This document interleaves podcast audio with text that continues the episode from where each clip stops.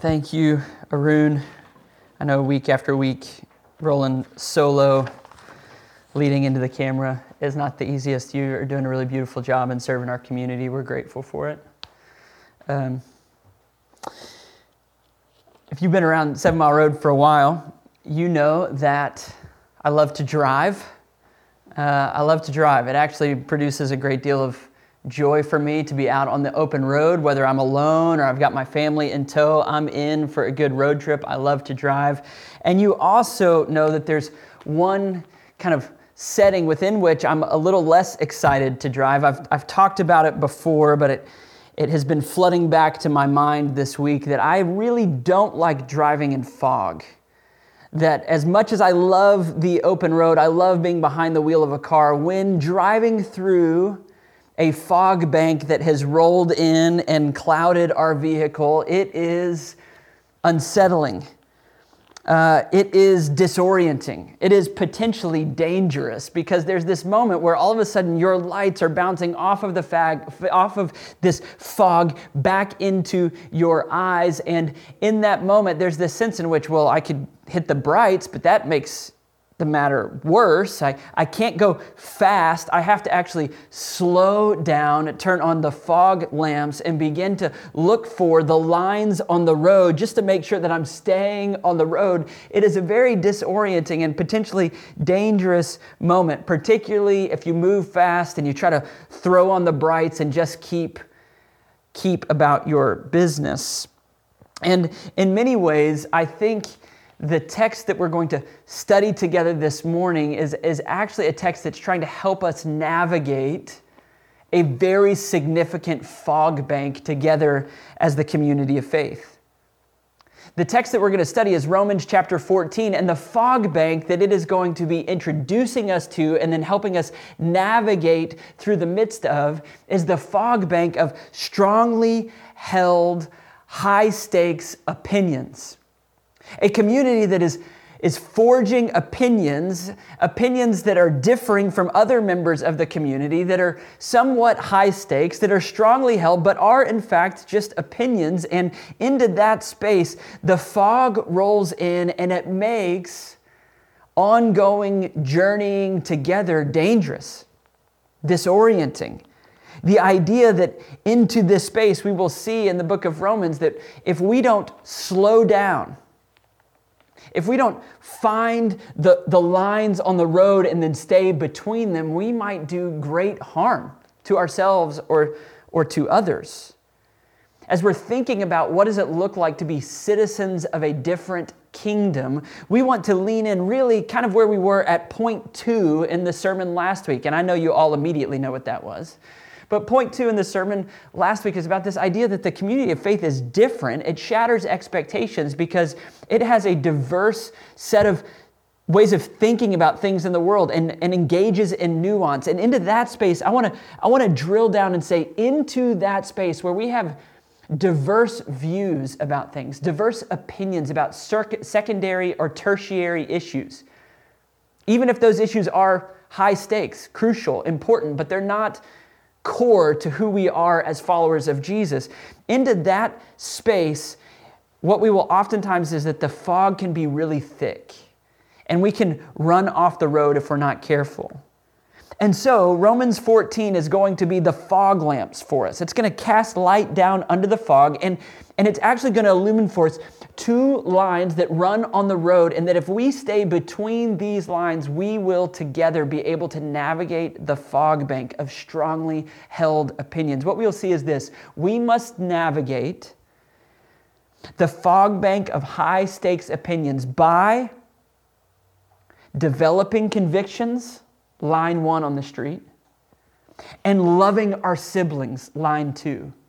And I want us to see what this means in the book of Romans, chapter 14. So, so if you would, open your scriptures with me. Let's see if we can track along and figure out how do we navigate through the, the dense fog of strongly held, high stakes opinions Permit me to remind you what the prophet Isaiah says about the scriptures. He says that the grass withers and the flowers fade, but the word of God will stand forever. In a time as disorienting as the one in which we live, praise God that his scriptures illumine our path. we would be really wise to pay attention. I'm going to start by reading for us verses 1 through 6. They'll be displayed on the bottom third of your screen, or if you have a Bible, please grab it. Let me read these verses as an introduction to this chapter for us. As for the one who is weak in faith, welcome him, but not to quarrel over opinions. One person believes he may eat anything, while the weak person eats only vegetables. Let not the one who eats despise the one who abstains, and let not the one who abstains pass judgment on the one who eats, for God has welcomed him. Who are you to pass judgment on the servant of another? It is before his own master that he stands or falls, and he will be upheld, for the Lord is able to make him stand. One person esteems one day as better than another, while another esteems all days alike. Each one should be fully convinced in his own mind. The one who observes the day observes it in the honor of the Lord. The one who eats, eats it in the honor of the Lord, since he gives thanks to God, while the one who abstains, abstains in honor of the Lord and gives thanks to God. Well, this is an introduction to the fog bank. And the first thing I want to establish is this that, that high stakes opinions are, in fact, a confusing and disorienting fog bank. They are. They were in Rome and they still are today. I, I think for us to understand what Paul is addressing, we have to understand his introduction to this chapter that he gives us in verse 1, where he says, Now, the one who is weak in faith, welcome him, but not to quarrel over opinions. Paul is going to be wrestling with this divide between those who are weak in faith and strong in faith. In essence, he just means there's different categories where opinions have formed about crucial issues, though secondary. And as a result, there's a division between these folks.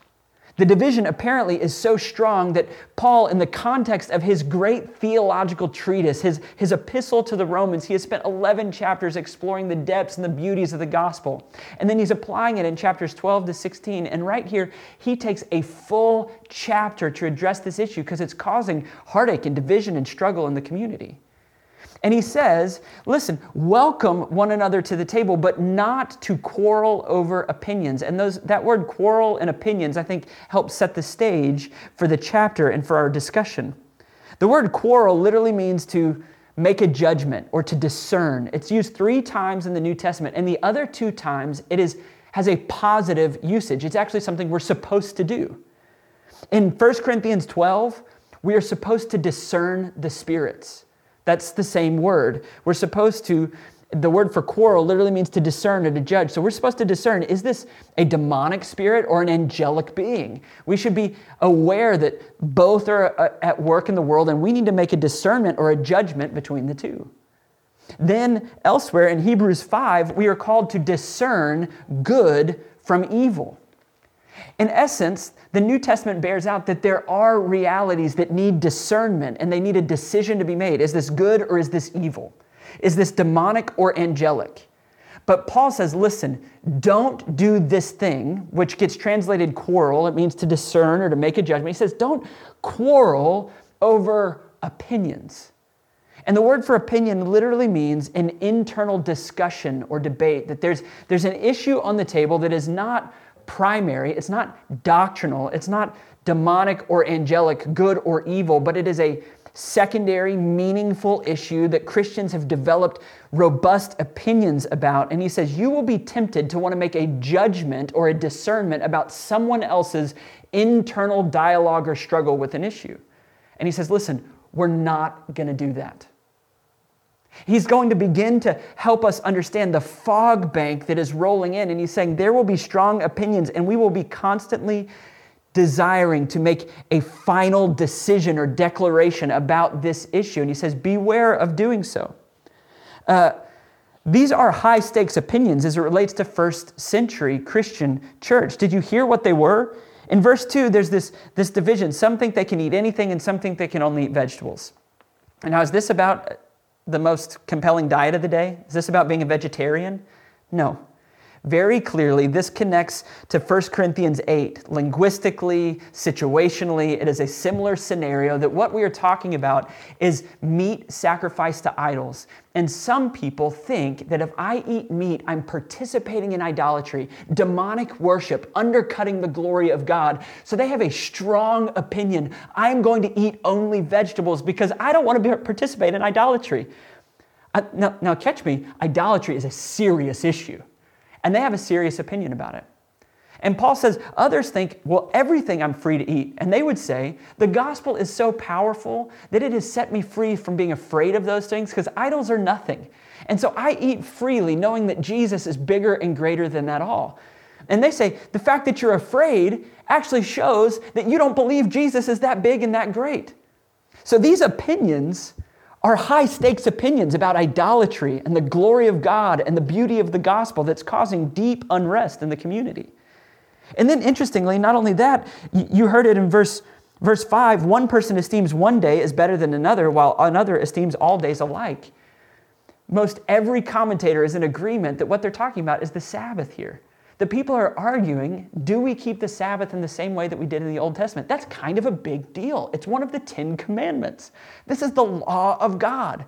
You can almost imagine a first century house church wrestling with, well, are you telling me that the law of Moses doesn't matter? This is the Ten Commandments.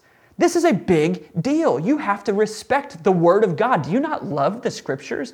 To which the other person says, Oh, well, the fact that Jesus was resurrected on Sunday and, and He actually has redeemed our understanding of the way that the work week works and what sa- role Sabbath plays, that in believing the gospel, I'm entering the full time eternal rest of Jesus. So I view every day the same.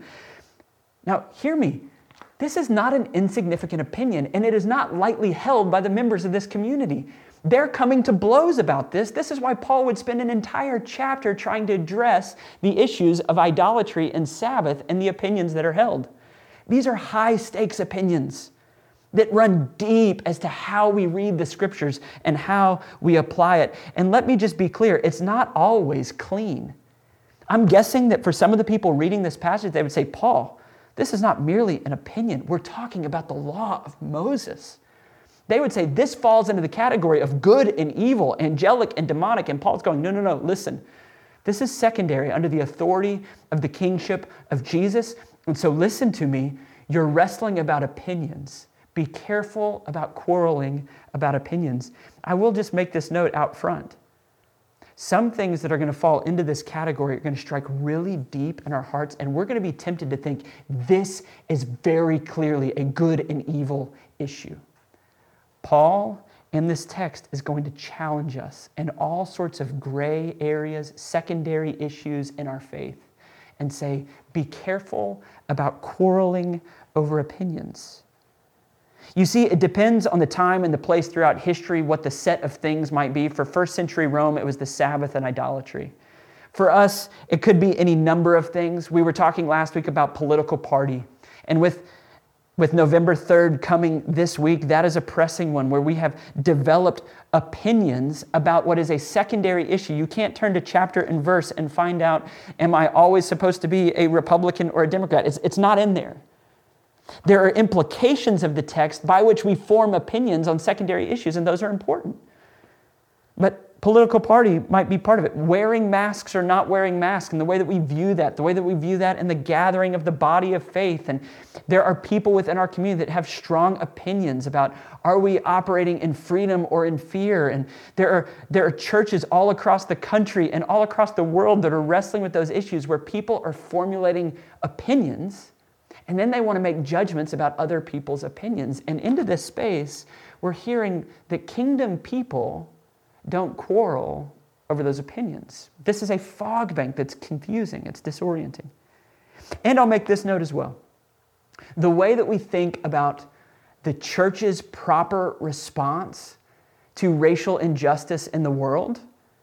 Now, now, hear me, underneath it, like idolatry, like Sabbath, is something that that we need a strong conviction about that God is for justice. He's for every, every nation, tribe, and tongue. But listen, the men and the women of this community, of communities all across the country, are formulating their opinions about the right application of that scripture to the issues in play, and they're doing so differently.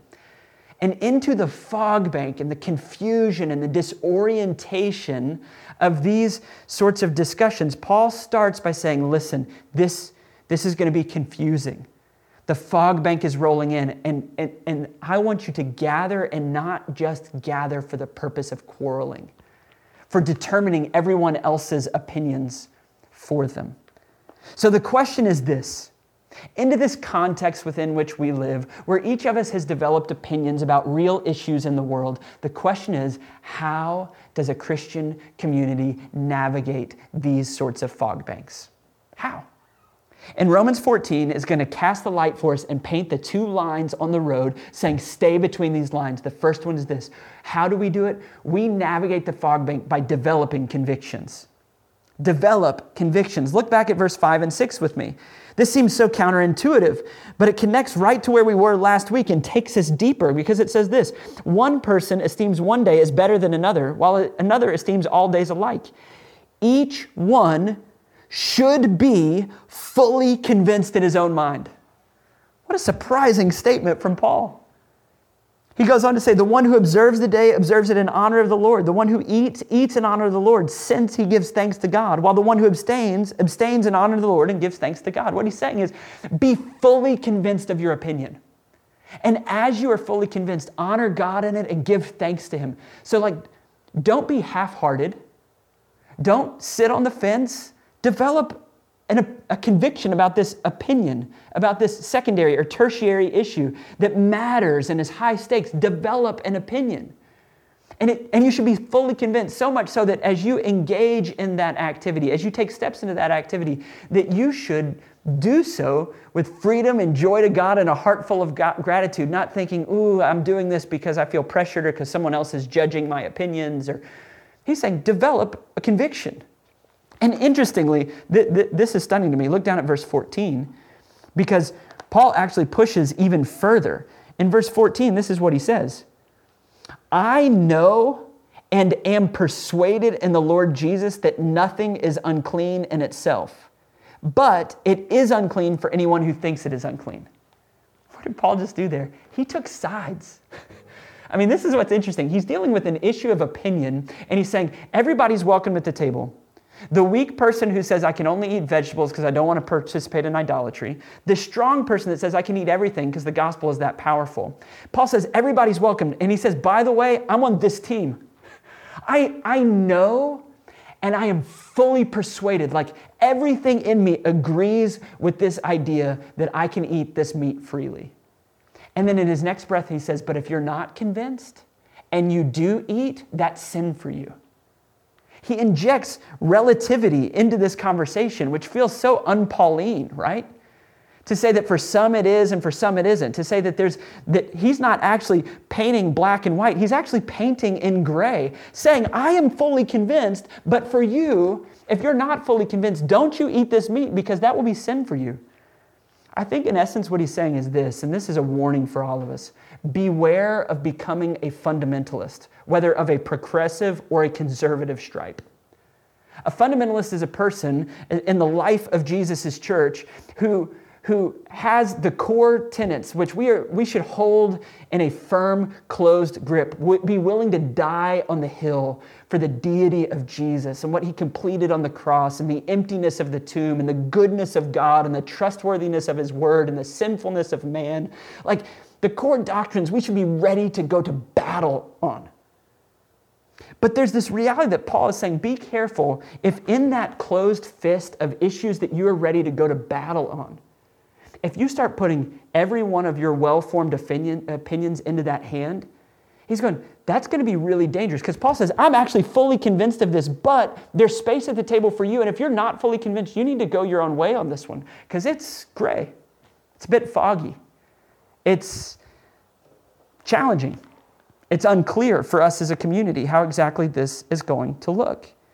And so, my question before we move on to the other line on the road is this are you engaging with your world with intentionality? Do you have a well formed biblical worldview? Like understanding how to view all things through the lens of the scripture. In 1963, Time magazine did a, a spread on Karl Barth, the great Christian theologian. And Karl Barth made a very famous comment in that article in 1963. He said this I have often told young theologians to take up a newspaper in one hand and to take up a Bible in their other hand, and then to always interpret the newspaper with their Bible. This is, is what it means to develop biblical worldview, to think deeply about the world, to think deeply about God's word, and to make sure that we're always interpreting one with the other. And so, just a, a, way of finding yourself on the map here, of, of dealing with where ought there to be conviction and transformation. Let me ask you a few questions. Where are you tempted to default? Are you tempted to default by, by laying down your Bible and really loving your newspaper or your iPhone? reading all of the next updates, but not really digging into the scriptures? If so, you're a hackberry. Hackberry is the sort of tree that's in my backyard that I inherited when I bought my home, and they're a little bit deceiving because they grow up tall and fast. They have a, a they've cast beautiful shade, but they have they have shallow roots. And we had an arborist come to our house and tell us about this big beautiful tree in our backyard that it is about to fall on your house and kill someone. You have to cut it down. And what I realized is that if you're all newspaper and no Bible, you're always going to have something meaningful to say about what's going on in the world. You're going to have well formed opinions. You're going to be able to speak to all the different issues of the day. But the roots are shallow, and the, when the winds grow, you will be toppled. You see, if we're all, all newspaper and no Bible, we're a hackberry. Are you all Bible and no newspaper? You think it's all bad news. I don't want to engage. I don't want to think deeply about what's going on globally or economically or politically. I'm just going to study the Bible. If that's you, you're a shepherd's tree in the Kalahari Desert. Let me explain. In the Kalahari Desert, there is a tree called the shepherd's tree, and its roots run 230 feet deep, the longest, deepest roots we know of in the world. And very few people ever see or interact with the tree. It, it's beautiful. It, it's amazing. It can survive in the wilderness because its roots run deep and they're always watered. It actually can live in the middle of the desert, but incidentally, it's in the middle of the desert. It, it is actually casting shade for people that aren't there. And the struggle is that if you're all Bible and no newspaper, your, your roots are going to be watered and you will stand. You're going to live. But you're going to be answering questions that nobody's asking. You're not going to be able to engage meaningfully with the people around you. You are going to be a shepherd's tree in the Kalahari Desert. Are you neither? Have you laid down your newspaper and your Bible? If that's the case, you're tumbleweed. You have no roots. You're not producing fruit. You're just blowing through, not thinking meaningfully about what's going in the world or what God's doing. And, and this is not a biblical worldview. You see, we want to pick up the newspaper and pick up the Bible, think deeply, and make sure the Bible interprets the newspaper. In that space, you will be an oak of righteousness. Deep roots, beautiful shade that is cast for others to come up under and to begin to understand and to be refreshed because of your presence. Let me ask you are you developing a truly robust biblical worldview? We have to develop convictions, convictions about all the secondary and tertiary issues where, where Christians have opinions, and we need opinions. You need to be fully convinced in your own mind because you've thought about it, you've prayed about it, you've sought God on it. Now, secondly, the other line on the road. We need to love our siblings. We need to love our siblings. Look back at verse 3 and 4 with me. This is the problem. Let no one who eats, let not the one who eats despise the one who abstains, and let not the one who abstains pass judgment on the one who eats, for God has welcomed him. Who are you to pass judgment on the servant of another? It's before his own master that he stands or falls, and he will be upheld, for the Lord is able to make him stand. And then skipping down to, to later in the chapter, in verses 10 through 13, he goes on to say this Why do you pass judgment on your brother? The exact same wording from up above. Or why do you despise your brother? Same wording from up above. For we will all stand before the judgment seat of God. For it is written, As I live, says the Lord, every knee will bow to me, and every tongue will confess to God. So then each of us will give an account of himself to God. Therefore, let us not pass judgment on one another any longer. You see, what he's saying is there's going to be this distinct temptation, and it's different for the strong and the weak. He says, for, for the strong, um, you're going to be tempted to despise or to mock. You've got this well developed understanding, you've thought deeply, you've developed your conviction, and you look at someone who's afraid or someone who, who doesn't view things like you do or hasn't read as much or, or says foolish things in your opinion, and you start to mock them. You look down on them. You despise them because why don't you just understand? You're so ignorant on this issue, and it's offensive to me. That is the danger for the strong. The danger for the weak, as it is, is that you're tempted to judge that you haven't read as much, but here's someone that carries their conviction with such strength, and, and all of a sudden you start going, well, that person, uh, you know, I, I, I want to judge or be done with that person. I don't, I don't agree with that. I'm ready to be done with them. That there's a certain sense in which we, we feel this on all of these divides where, where we are tempted to despise and to judge, and all of a sudden it's, it's actually dividing the community. It's dangerous and disorienting. Um, but ultimately, what God is saying is this this is your brother or sister. Did you see that in verses 10 and, and following as we we're reading? He says, This is your brother. Your brother, he says over and over again. He's going to say it again in verse 13. Don't put a stumbling block before your brother. And we could read brother or sister there. In essence, he's saying, Your family. Your family, and right now you are despising and judging one another because of this strongly held opinion. Beware, this is dangerous. And and the second thing he says is it's not just your sibling, but he says, and by the way, God is going to judge. Every opinion is going to be laid bare. One day, everyone's going to stand before God. And what he just said twice over, up above, he says, they're going to stand before their own master. Later, he says, God is going to be the judge. Uh, everyone will stand before the judgment seat of God in verse 10. In essence, what he's saying is, they're your sibling. God is their judge. Stay in your lane. when I led my first HCPN residency, I had this group of church planners, and, and there's a guy named Roswell Smith who I love and adore. And there were differing theological and philosophical ministry views in the room. And as we would get into the nitty gritty, all of a sudden someone would start to go, well, and they'd be correcting. And all of a sudden you could see this collision coming, and Roswell would go, stay in your lane. Everybody just stay in your lane. And it became kind of a punchline for us. It, would, it brought some levity, and we would laugh and go, ah, yes, it's not my responsibility to correct every opinion in the room. It is my responsibility to love my brothers and sisters and trust that God is the judge that's going to reveal everything when all is said and done. You see, the invitation is not to be the judge and jury for everyone else. The actual invitation, as he starts saying, he says, Don't, don't put up a stumbling block for any of your brothers. Later in verses 20 to 22, he says, Don't, for the sake of food, destroy the work of God. He says in verse 21 it's good not to eat meat or drink wine or do anything that would cause your brother to stumble. He says, actually, in these issues where you have freedom and you have opinions and you have convictions, I'm inviting you to lay your rights down to love your sibling, to meet them where they are. And then in verses 17 and 19, what he's saying is when you lay down your rights, you'll be able to pursue. Uh, verse 17 it says for the kingdom of god is not a matter of eating and drinking and you could you could sub in there all of the secondary issues that we really want to make the primary issue about the kingdom of God.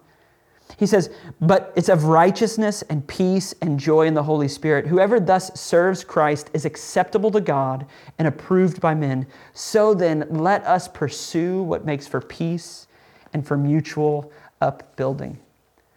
You see, we need to develop a conviction, and then we need to understand how to carry that conviction.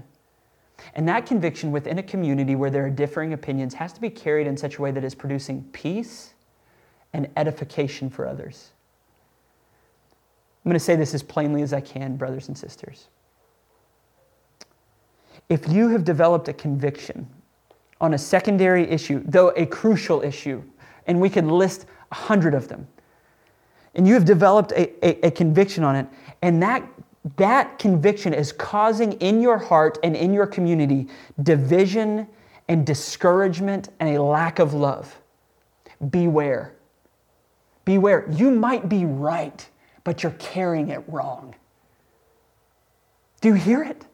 What he's saying is the fog bank of differing opinions can derail and disorient us. And into that space, he's saying, so yes, yes, yes, develop a conviction, have a biblical worldview, be convinced of it, and then you better Lay down your rights and love your brother and sister because otherwise, this thing will send us shooting off the road altogether. You see, he's saying, make sure that the way that you carry it produces peace and mutual upbuilding in the community. You see, ultimately, the whole of this argument is grounded, as is always the case in the scriptures and is certainly the case in Pauline theology, in the gospel. Let me show you in verses 7 and 9. He says this None of us lives to himself, and none of us dies to himself. For if we live, we live to the Lord. If we die, we die to the Lord. So then, whether we live or whether we die, we are the Lord's. For to this end, Christ died and lived again, that he would be the Lord both of the dead and of the living. What he's saying is, on every category, there's this broad spectrum that runs from death to life, how you view it. You can't get any broader than death or life, except, of course, the gospel. What, what he's saying is that Jesus has arms wide enough on these opinions to hold us together truly. what he's saying is consider, brothers and sisters, consider how patient Jesus was with you. All of your improper views, poor convictions, your ignorance and missteps, and Jesus loved you and pursued you and he was patient with you, and he's patient still today. All of the ways that we are still riddled with blind spots and misunderstandings and poorly formed opinions, Jesus just continues to uphold us and love us because he's saying, Yeah, from death to life, like over it all, when you are mine, what I need you to hear is this I am Lord of all. And listen, if the way that you are engaging in secondary and tertiary issues has not left room at the table for people that Jesus has invited to the table, it's not okay. It's not okay. And so the invitation is meditate on, soak in the mercy and the grace and the kindness and the patience of Jesus. And then let's love our brothers and sisters. Let's love one another with strongly held, differing opinions, knowing that this is a fog bank. It's going to require that we move slowly and cautiously, but we hold to our convictions and we simultaneously love one another. And you know what that will look like? The kingdom of God. Citizens of a different kingdom. Something that causes the world to continue to scratch their heads and go, I haven't seen that before. Well informed, thoughtful, convicted people that love and serve those across and through their disagreements. Oh, that by God's grace we would be that sort of people for His glory and for our joy. Let me pray for us.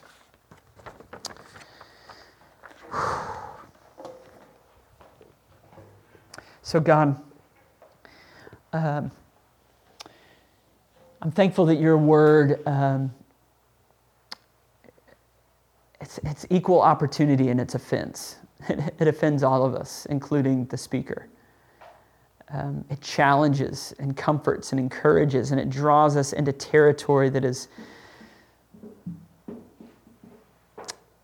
uh, it's unusual. It's not of this world. And I want Seven Mile Road to be marked by kingdom people that walk with Jesus and we need your help and your grace to do that. So, would you fill our hearts with love for one another? Help us to have really well formed, robust biblical worldviews. And help us, God, please, to really love one another and in that space for Jesus to be displayed beautifully, for the redemptive story to be embodied and declared for the whole of our city and the whole of our world to see. We bless you. Jesus is in your name that we pray. Amen.